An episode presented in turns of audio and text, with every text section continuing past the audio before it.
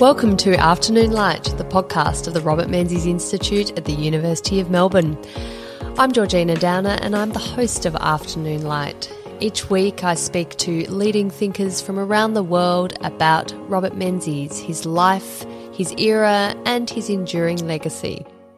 Hello and welcome to the Afternoon Light podcast. Today I'm talking to Professor Greg Melleuish and Dr. Zachary Gorman. And Greg is the Robert Menzies Institute's first professorial fellow. In addition, he is a professor in the School of Humanities and Social Inquiry at the University of Wollongong and is one of Australia's leading experts on Australian liberalism and conservatism. And Zach Gorman is I'm sure very well known to all of you. He is the academic coordinator of the Robert Menzies Institute. A pleasure to have you both here on the Afternoon Light podcast. Hello. Pleasure to be here. And, it, and it's a debut for both of you on the podcast, and I hope um, one to be repeated many times over, particularly as both of you are undertaking a fascinating project on the forgotten, forgotten people speeches, about which um, we will speak more in the future. But the topic of today's discussion is state aid. And this has been a, a vexed political issue for centuries in Australia when I was reading the history. So I wondered if you could start our discussion, and perhaps we'll go to you first, Greg, on the history of state aid in Australia. Well, in 19th century Australia, in the colonial period, the colonial governments decided that they wanted to introduce compulsory primary education in particular. And they then had to decide how they were going to do it. Now, I know more about New South Wales than the other states, but initially in New South Wales, what they did was they funded what were called denominational schools. These were schools run by religious organisations, churches, um, and other private schools as well. So that was their initial model. And then in the 1880s, uh, when they introduced full compulsory education, they decided that rather than fund denominational schools, they would instead set up a state system, again, primarily primary schools. There were some secondary schools, but they weren't free at the time. Um, and they would defund the denominational schools. Now, there were reasons for them doing this, by the way. Uh, one of them, of which was funding denominational schools was much more expensive than setting up your own system. Colonial governments didn't have masses of money.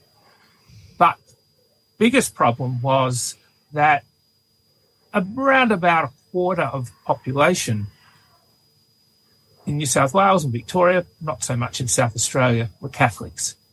And Catholics would not accept a secular state run school system. And what the colonial government tried to do was to say, all right, the schools will be secular in nature, but you can bring in your religious person originally once a day if need be, but generally once a week. And that will give the religious part of the schooling. Now, the Catholics wouldn't accept this. They said, no, you can't separate out the two parts of the schooling in this sort of way. It was a very Protestant way of solving the problem. And all the Protestant denominations, even the Church of England, accepted it. Uh, but the Catholics refused to do so. Uh, it's interesting also with the South Australian um, emphasis here. Uh, my understanding is that the Lutherans also kept their, their own schools. So it wasn't just the Catholics. And the consequence of this was that the Catholic schools then had to run without any state aid while the rest of the population were educated, by and large, apart from other private schools where more affluent could pay fees, educated in state schools where they wouldn't have to pay. Now, this imposed an enormous burden on the Catholic community because they weren't rich by and large, and funding education was a big, big cost. And they also complained, particularly in the early part of the 20th century, that this was also very, very unfair because they were paying taxes but they weren't getting the benefits of the education. So they were, in a sense, being double taxed. They were having to pay for their own schools and they were having to pay for other people's schools as well. So they, they definitely thought it was very, very unfair. But it had it had enormous implications for the particularly the parish schools under the Catholic system because you know how how how were they to be run? Well, they were largely run by teaching orders by nuns and people like the Christian Brothers, which of course the church didn't have to pay because they were parts of religious orders. But even then, the consequences over time were large classes and quality of education. So the Catholic community, quite rightly, I think, felt dudded by the the way that the education system worked out. I wonder how much this sort of mid 19th century view about dictating the the ways these schools were set up. So the Catholic Church obviously rejected the offer of you're allowed a priest once a week. um, no, they've said they want the schools run in a particular way according to, to presumably uh, some uh, understanding of, of Catholic education that differed from the way the government was prescribing it. But was that to do with sort of Enlightenment secularism, or was that more a sectarianism by stealth? do you think? There, there was a concern within elements of the Catholic hierarchy about the corroding influence of liberalism. Uh, there was a papal encyclical, I think, sometime in the 1840s or 50s that denounced liberalism.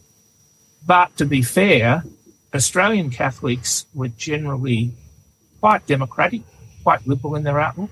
They weren't sort of hardcore anti Enlightenment, but they did understand that they had a distinctive religious outlook and that it would be very difficult to get their children to follow this outlook within a secular state school system. That was, yeah.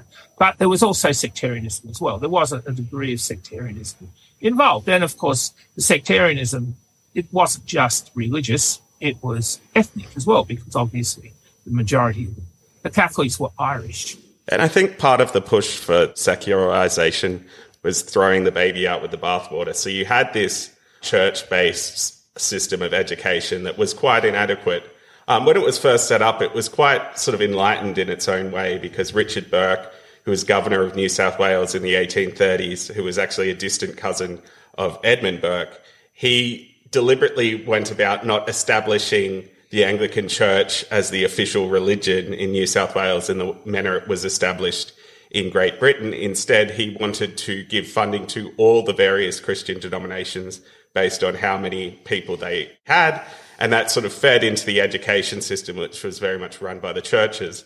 But as that education system proved inadequate, the people who were pushing for innovation sort of wanted to completely distance themselves from the existing system and create this um, new secular system. Um, it didn't really help in New South Wales that it, the secular education push was being driven by Henry Parkes, who had a pretty bad reputation as far as sectarianism is concerned. He's uh, connected with his infamous speech about the Kiama ghost. And the other thing to mention is that free, compulsory, and secular education is a bit like the old quip about the Holy Roman Empire. It wasn't free. There were residual fees, particularly when it came to high schools that lasted um, for a very long time. It wasn't compulsory by our standards. The initial legislation required about 70 days of schooling throughout the entire year.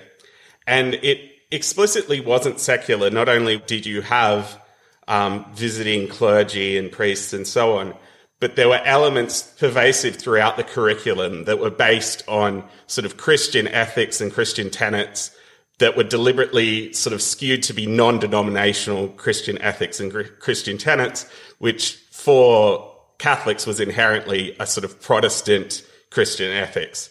And Joseph Carruthers, who I wrote a biography of, who was the last minister for public instruction in the last Parkes government, he was very insistent for the rest of his life, even on his deathbed, he was writing a letter to the editor of the Sydney Morning Herald that it was not secular education. It was just non-sectarian, non-denominational education. It was still pervasively religious. Mm. This may sound odd to us, but one of the issues was actually reading the Bible. Oh, right. Because the Bibles the were a bit different. No, not because the Bible, well, the Bibles are slightly different, but the Catholics thought that you can't have these lay people reading the Bible to students in a secular setting. The Bible has to be read with clerical supervision. The Anglicans thought this as well, but they, they actually were willing to give in. But the, these are things which seem arcane to us, but at the time they were extremely important. They were extremely important. Yeah, and um, it, it's really interesting how the movement against state aid for religious schools starts so long ago. I, I think, you know, I've been surprised reading this um, history I thought that the sort of movement against tax breaks for churches and, you know, support for the religious schools, Catholic schools, Protestant schools, was a, a sort of a, ni- a 1970s phenomenon. Uh, but actually, this was with us in the 19th century in quite an organised fashion, wasn't it? Yes, it was part of the problem of having in Australia that was composed of people from different religious backgrounds. Now, people tell you, oh, you know, they were all British. Well, they weren't all British. There were Scottish Presbyterians, there were English Anglicans, nonconformists, uh, there were Welsh and um, Methodists, uh, and of course there were Irish Catholics. So, and the Lutherans coming from. And, the, and, yeah. and, we always forget the Lutherans. Yeah. The Lutherans well, I grew up in the Adelaide Hills, so I, I know the Lutherans very well. of course. Yes. Oh, my daughter, my older daughter went to a Lutheran school in Brisbane for three years, so I know I know something about the Lutherans, but they remained hidden from view. So the real problem was how, and in a way, you could say that when they came together to uh, solve the education problem as it was in the 1880s, uh, it made sense to them, particularly from an economic point of view. And I think Parkes liked the fact that it was cheaper doing it this way, uh, but it didn't solve the larger social issues and the consequences of that, which in a way remained with Australia for the next 70 or 80 years. And you know how Paul Kelly talks about the Australian settlement mm. and various policies? In a way, secular education was an established policy like other aspects. It wasn't done at the federal level. At the state level, it was an established policy, which meant that it was very, very, very difficult to break that established policy. It was like trying to break white Australia. It was very embedded into Australian culture, I think, just as sectarianism was embedded in Australian culture for that period as well. And of course, the two worked together.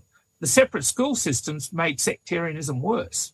Yes, I can imagine because it really entrenched it the worse. division. Yeah. But at the same time, I would add that it was a matter of um, identity and pride and culture and so many of these um, key ideas for the Irish Catholics, like that the point of free compulsory and secular education was to have this homogenous education system that would create um, very equal, very homogenized students that didn't have these sort of separate identities. And I think it's a big step in Australia becoming a plural society that even in the 19th century, there was already a section in Australian society that wanted what in effect is a form of multiculturalism, wanted to be able to protect distinct identity. And it's not inherently a negative thing. It fed into negative things. And I think particularly one of the reasons that's the opposition to state aid or state aid becoming a policy issue that you couldn't touch was very much um, tied to sectarianism because the issue was never judged on its merits after the Public Instruction Acts of the 1870s and 1880s. It became so integrally associated with the fact that if you did introduce or reintroduce state aid, the vast majority of that money would go to Irish Catholic schools because they were the ones, along with the Lutherans and these smaller denominations that we shouldn't forget, but certainly in statistical terms, it was the Catholics who had stuck to their guns in keeping their own schools. And, and you have to accept it was an heroic, really heroic task mm. to provide education for a relatively poor community. Because the consequences of this over time were large classes and the quality of education in some of the Catholic schools, it's admitted, wasn't necessarily all that great. But they were determined they, they were going to, as, as Zach says, they were going to maintain their identity. And, and the other thing that's really interesting about it is that a lot of Catholics came to vote Labor and yet the Labor Party was one of the strongest opponents of state aid. Uh, they didn't want to give it either. And, and, you know, I think particularly before the First World War, when there was a Labor government in New South Wales, Catholics were quite upset that the Labor government wouldn't do anything. Yeah, I want to get to this, you know, massive issue for, for Labor in the 60s because it, it's a fascinating story, the sort of the battle between Joe Chamberlain, Arthur Calwell and Gough Whitlam, of course, who, who ends up becoming Labor leader and Prime Minister. But, you know, by the skin of his teeth. Um, anyway, we will get to that, but there is bipartisan commitment to no state aid for Catholic schools, for religious schools until we get to Menzies. And I'd be interested in your views on and how how did Menzies come to change his mind, presumably on on this issue? Well, I don't know if he changed his mind because the broadcast he gave in 1943 was actually quite sympathetic to the idea of funding church schools. And he could see the benefit of religious education. He thought, well, this was actually quite good.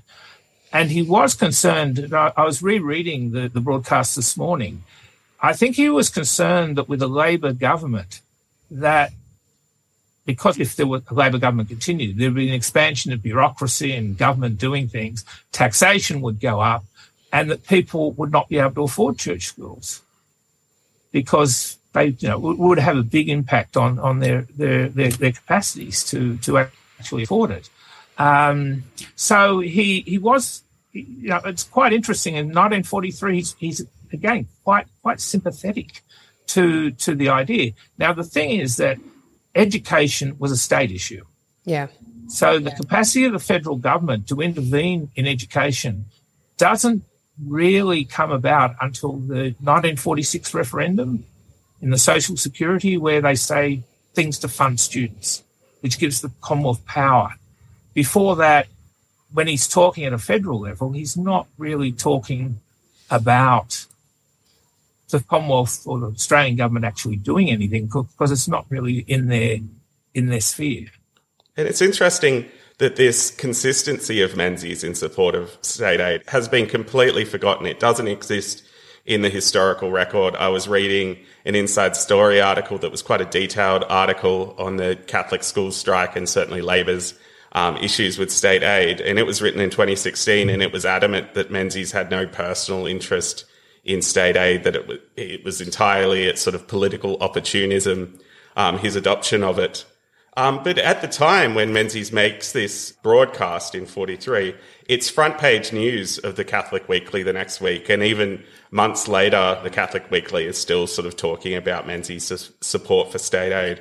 And one of the um, lines in the broadcast, um, Menzies is talking about that education divorced from religion is not only uh, incomplete, but it may actively be dangerous, which is an, a very interesting point of view for someone making this broadcast during the Second World War. And one of the things why Menzies develops this view that education is so important and uh, that liberal education in particular is so important is because he sees that with the atrocities of the First and Second World Wars, a, a the world has made such great strides as far as mechanical and material education and the ability to do things.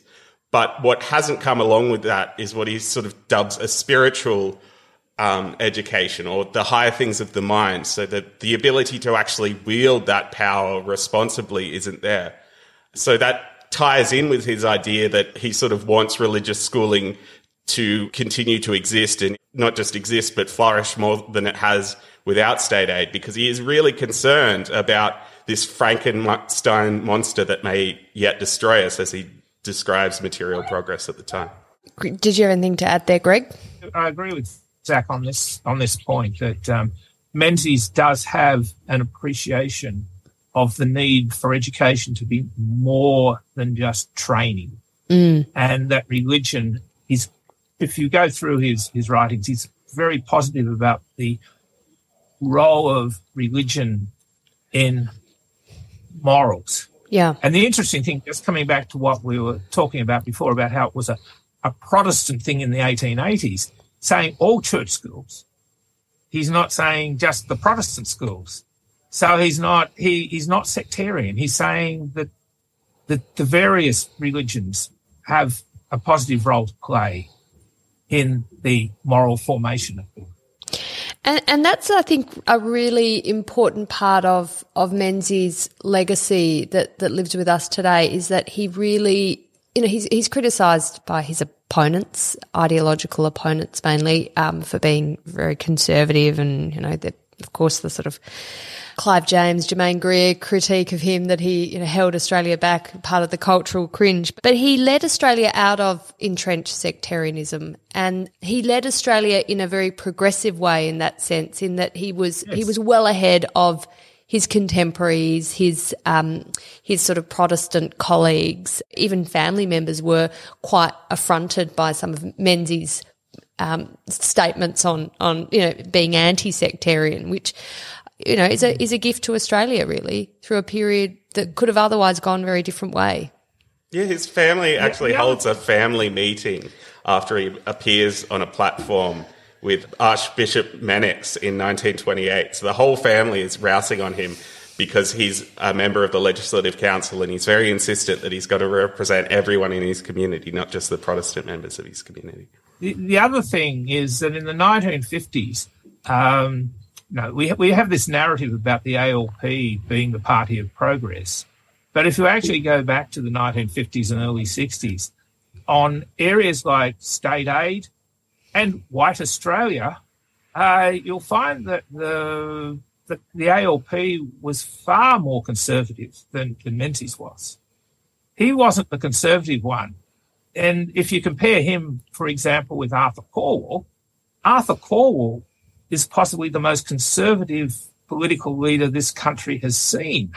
no, uh, people don't quite, we, we, we, write history as if, you know, Labor's always on the side of progress and the Liberals are always on the side of reaction. But once you contextualize things, things look quite different. Yeah, and I think that that is partly to do with the fact that um, the history of Labor is seen through the prism of its prime ministers rather than all its leaders. So they didn't have a prime minister in the 50s and 60s. So the Labor leader they looked to is Whitlam, and Whitlam's views were very different, obviously, from Calwell's. And so that legacy is slightly lost of the Calwell era.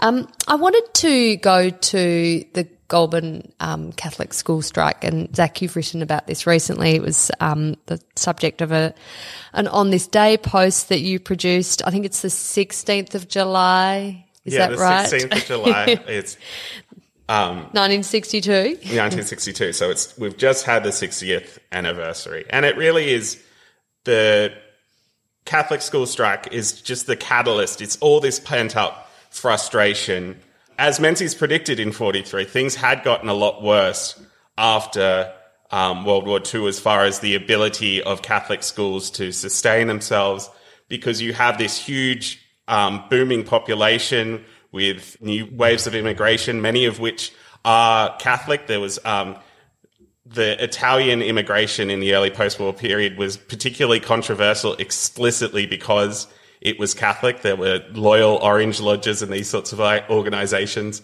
lobbying the Menzies government that they shouldn't let so many Italians in. So you've got that combined with the post-war baby boom, combined with the rise of the need to teach science and technology and all these more technical skills that basically relying on nuns and brothers and these cheap, essentially free forms of labor that was the main way in which the Catholic schools had been able to self fund. It wasn't going to cut it anymore. No. So it was really bringing these points to a head in the Catholic school strike that, that long maintained that it was not fair that they had to pay taxes for a schooling system that they did not get to have the benefit of.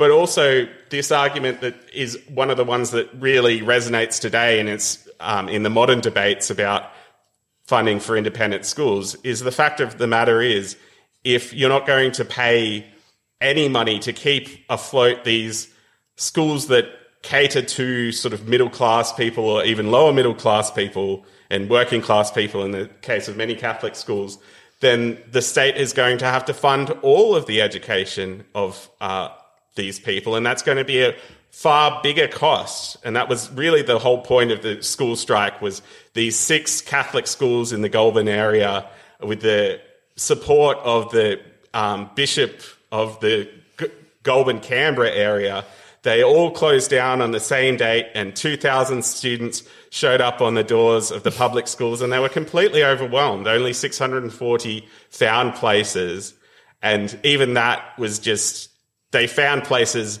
by turning the public schools into the equivalent of the overcrowded um, Catholic schools. That there just wasn't enough space. It was financially impossible for the public system to cope.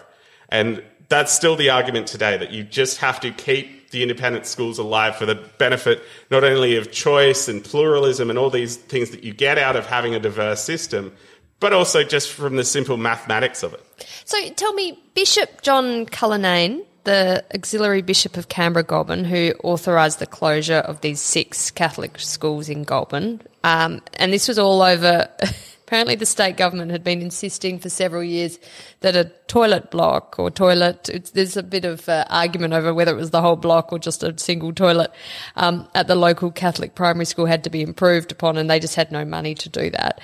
So, so was this Bishop Cullinane's brinkmanship? Was this his intention to bring this all to a head, or, or was it just really, you know, that the, there's just nothing more to be done uh, did it, he did he predetermine there's, this? There's, there's brinkmanship. It's not just the Catholic hierarchy. It's a real grassroots Catholic movement. Uh, Goulburn is a area at the time that has a particularly large Catholic population. It's something like 36%.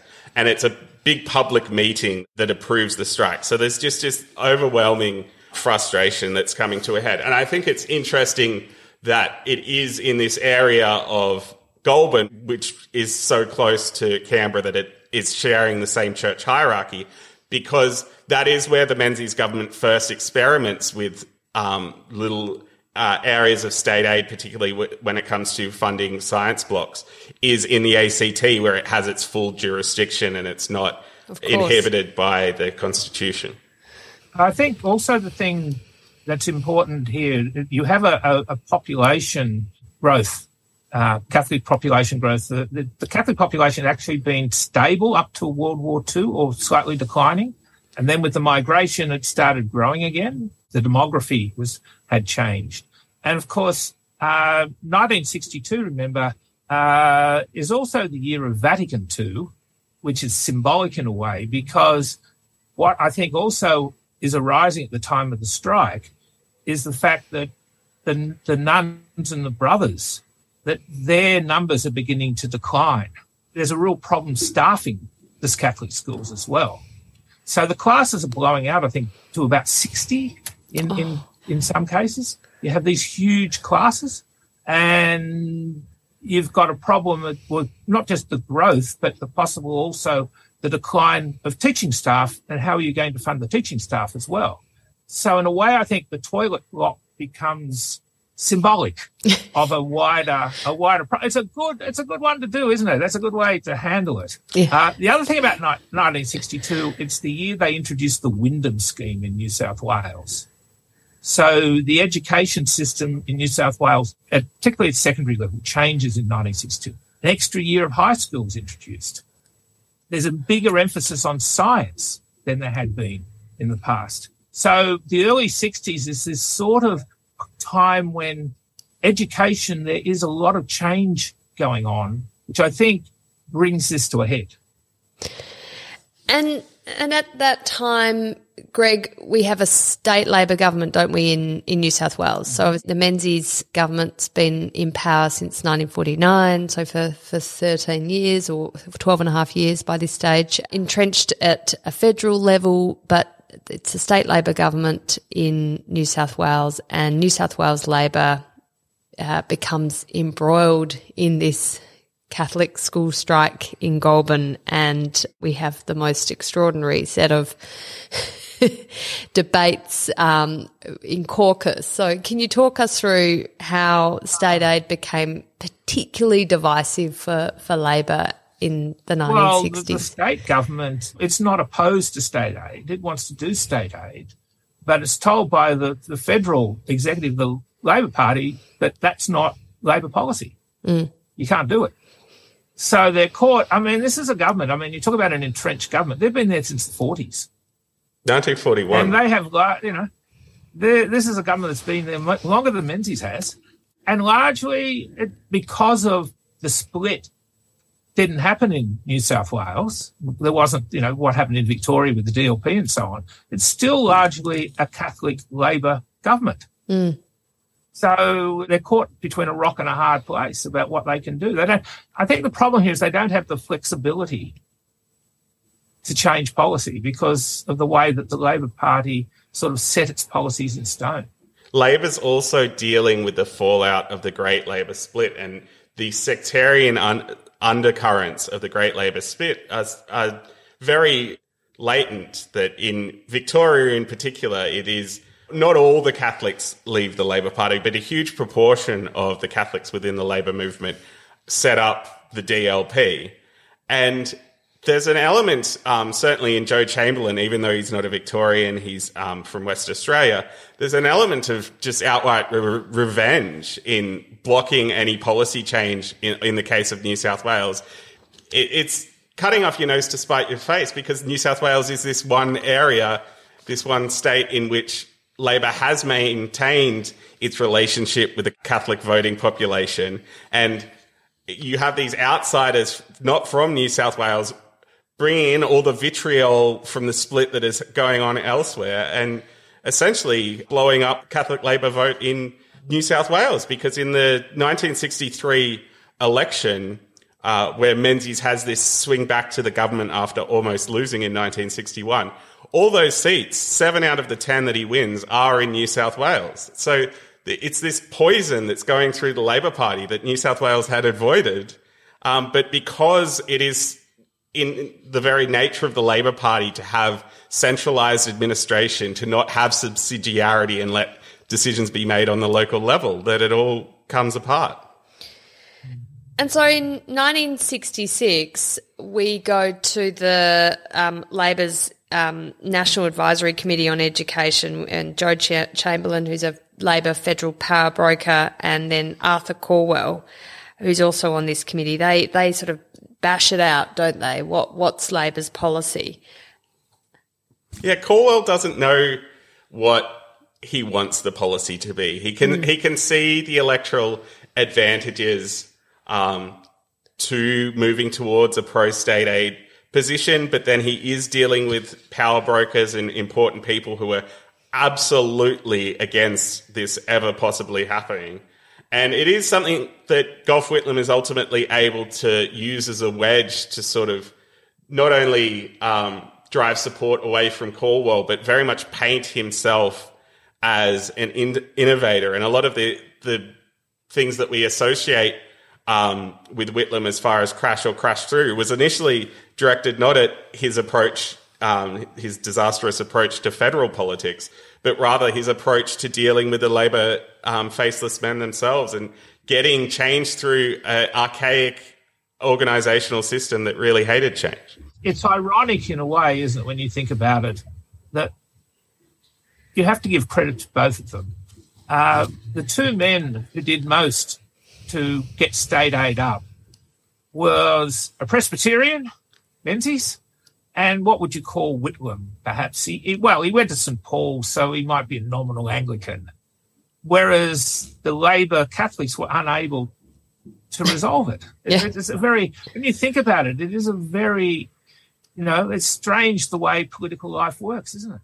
Yeah, there are there are mysteries uh, that abound, but it's often the case though that where you don't have your own vested interest in something, you you then have the the ability to to push through very significant reform. I mean, they say it was only ever going to be you know John Howard who could push against the National Party and the farmers to get through gun reform. And anyway, it was Menzies and um, Menzies who delivered who delivered state aid, and then and then Whitlam followed through. Yeah. But tell me, um, tell me, Greg and Zach, Whitlam almost gets expelled from the Labor Party for his support for state aid and, and pushing the Labor Party towards a change in change in policy on this.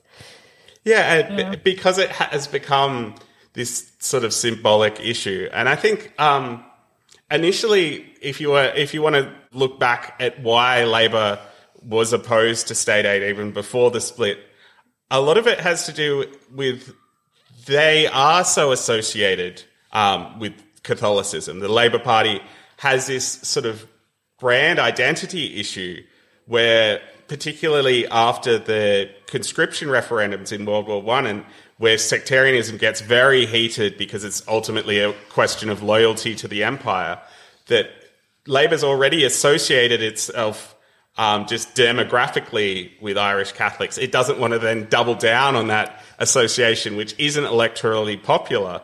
Um, there are far more votes. This is why Parkes appeals to the Kiama There are far more votes to be had in appealing to the Protestant side of the sectarian split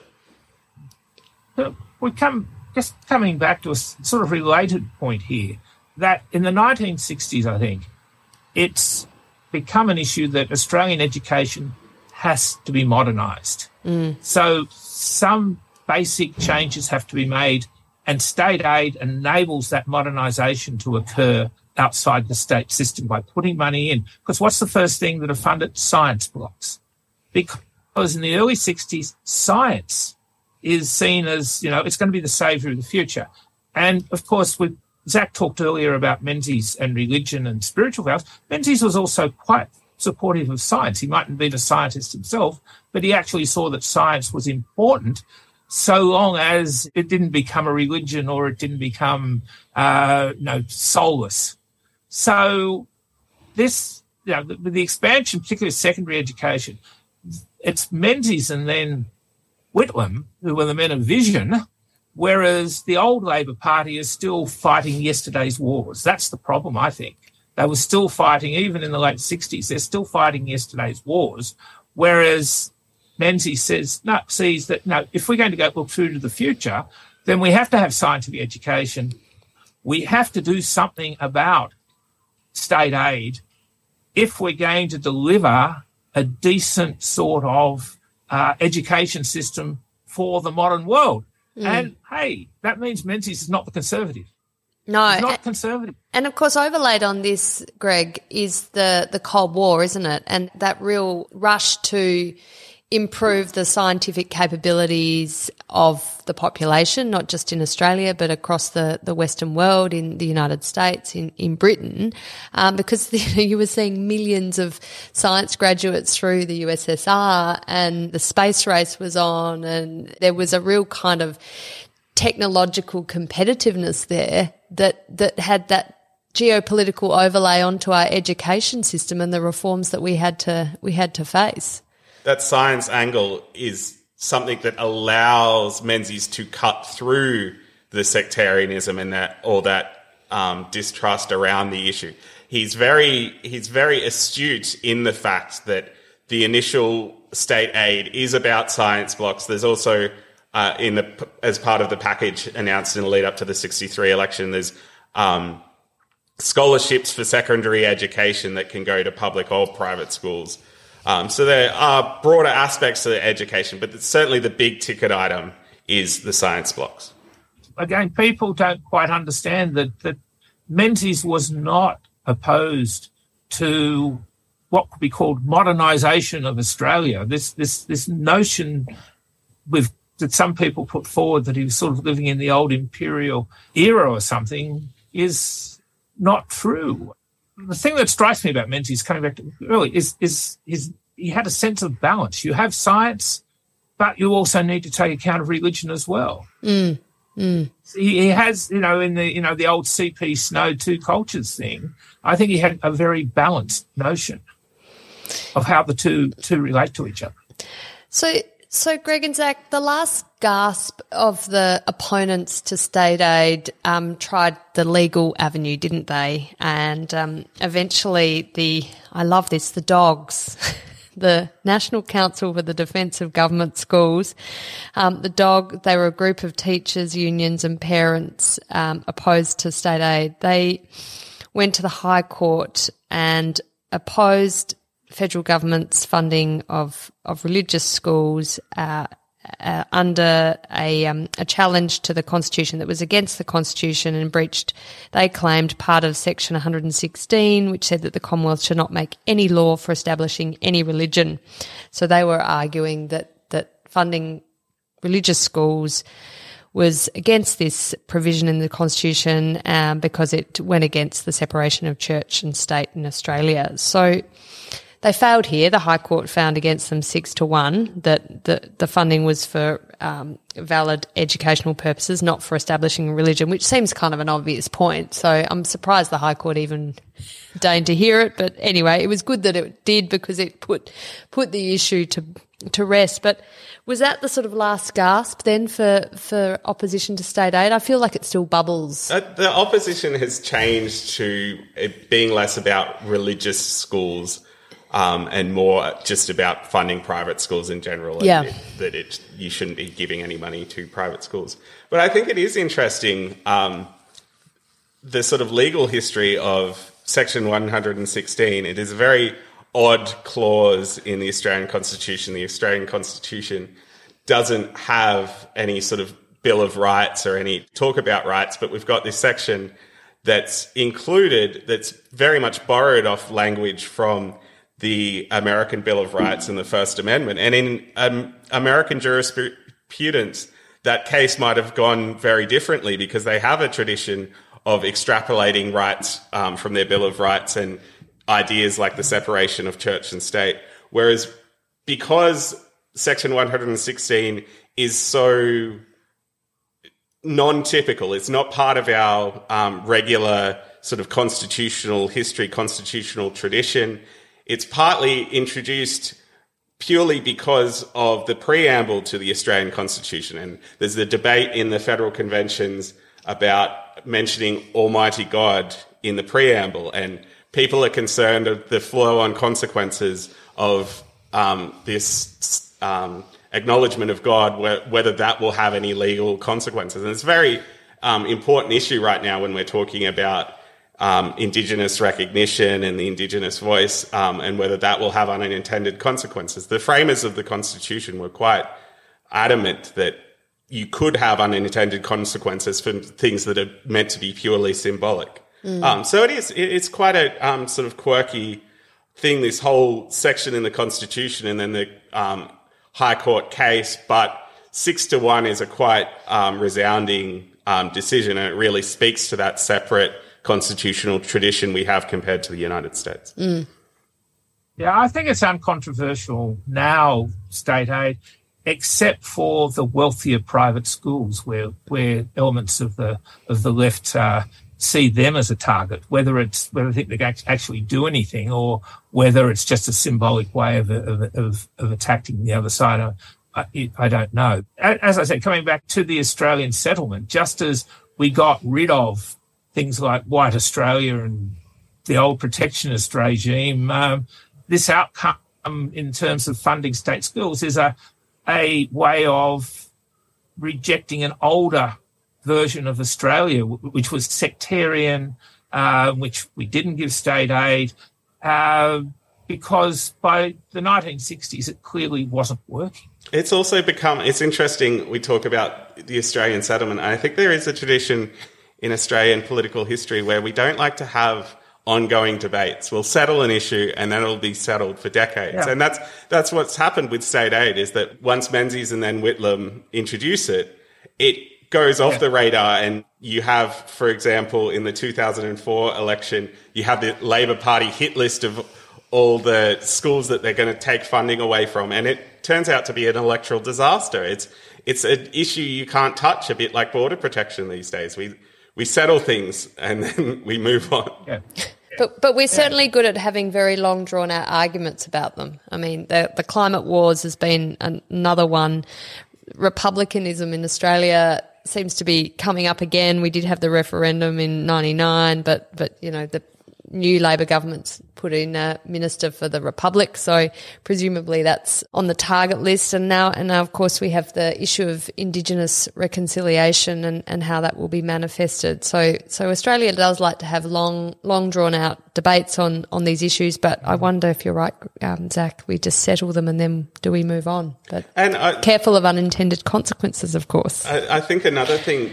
Sorry, just to add is that um, with that American comparison, we we were a bit on the cutting edge with state aid and allowing for this pluralism and choice in education because this is a really lively debate in America at the moment about school vouchers and the ability to break the monopoly of the um, public schools and be able to choose where you get to um, send your children to. And we've had this system for 60 years now in mm. Australia where we've had that choice that people in the United States are currently fighting for. Mm.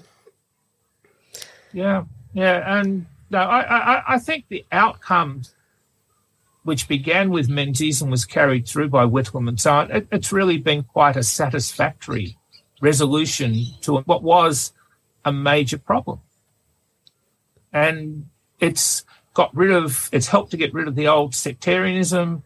It's brought justice to people um, who want to send their children to non-government schools who may not be particularly wealthy.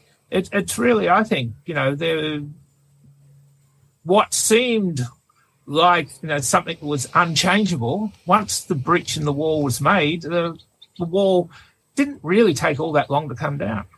No, and I think as a, a, final reflection, when you look at our, our, sort of sister brother countries around the world, um, our education system here is idiosyncratically Australian. You know, it's it's very different from mm. the British yeah. system, very different from the American system, because of the legacy of these of these policy policy choices. And I, I, think that actually contributes to a much more egalitarian society. And as you said before, Zach, a, a pluralistic society. We, we, we're a, generally a pretty happy pluralistic society and cohesive. And that ability of parents to, to choose and have the, have the support of the state to make that choice in that these schools can continue to function which otherwise they might not be able to do without some support from the federal government, um, is is ultimately a good thing. Um, but thank you, thank you so much, Greg. Thank you, Zach. I look forward to continuing the conversation with all the the wonderful revelations that, that come from your research into the forgotten, forgotten people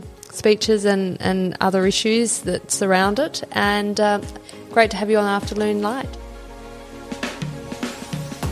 The Afternoon Light podcast is brought to you by the Robert Menzies Institute at the University of Melbourne.